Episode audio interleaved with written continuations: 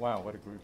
Um, director, um, members of the LSE community, my lords, ladies, and gentlemen, just in case, and most importantly, you, the scholars. Um, how can you argue with what was said earlier that the best investment is in the likes of you guys having heard these incredible speeches by these three young people? You know, I applaud you.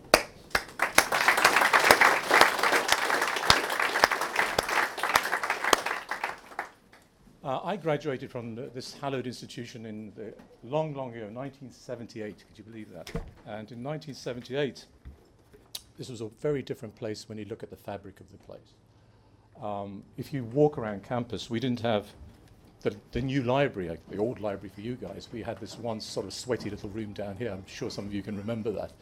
We had to line up three in the morning to get a seat. It was unbelievable. Um, a lot of people slept there just so they wouldn't give up their seats. It's, it's, it's remarkable.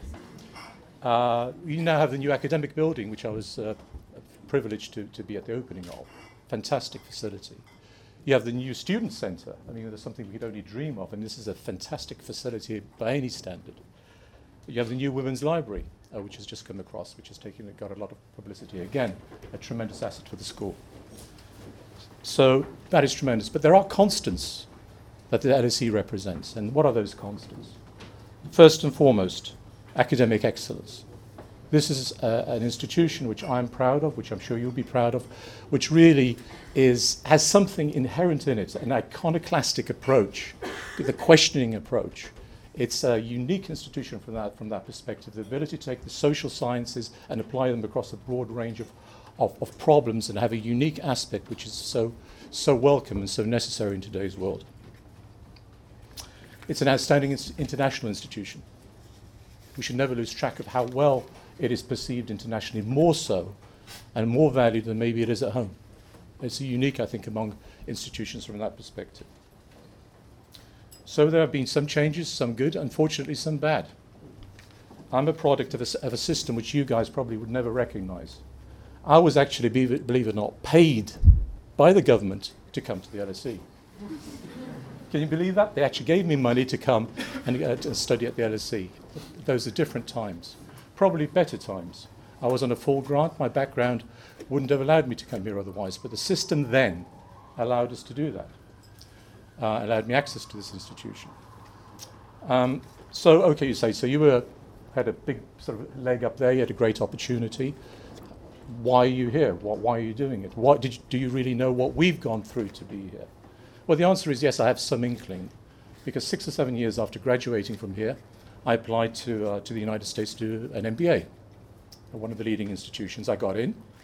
But then the question became, how do you fund it? So I did a lot of what I guess you guys did scrambling around, looking at opportunities, asking yourself, will I be ever, you know, asking myself, would I ever be able to afford to go there? Luckily enough, I did. I, I, managed to get the money together and I went in to, to get my MBA from Wharton, fine institution, I may say. If any of you are thinking of going there, I recommend it highly.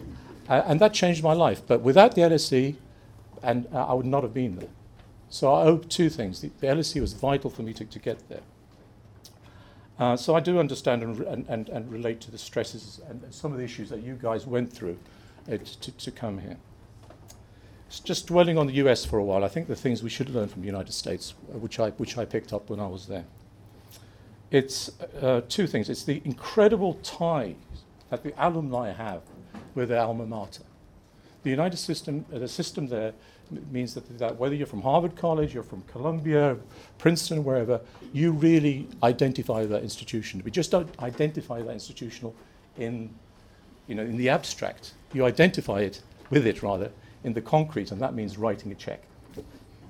We do not write checks in the UK for these institutions. There are not enough people writing checks to fund guys like you today.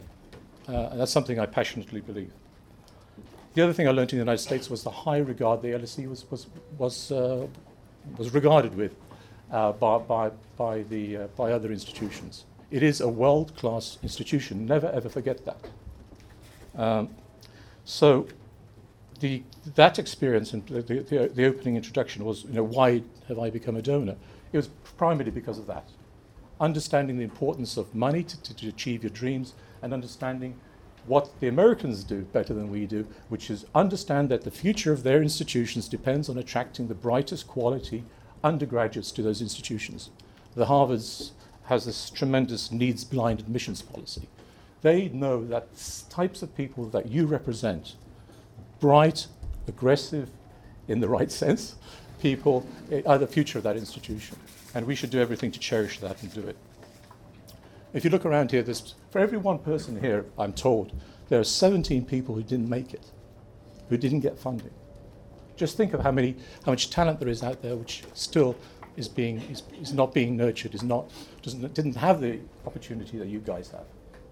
That puts, a, that puts an onus of responsibility on you guys as well as to what you accomplish and what you do when you leave here.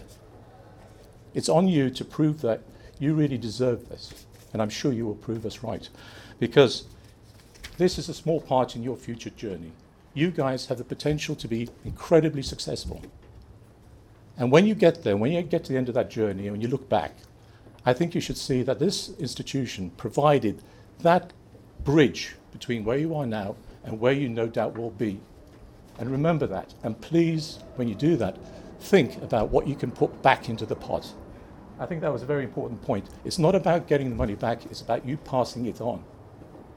So in future years, I hope that when you analyze what went right in your lives, you'll look into your hearts and you'll see maybe I should give something back and I should be a donor in my turn and give something back to that poor. That's my earnest prayer for you guys. So, anyway, I'm sure I'm running over, but um, I wish you all well on your journey. You've got a great journey ahead of you. I envy you that. I envy you the future.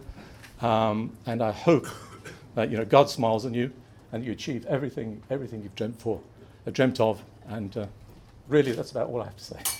Thank you.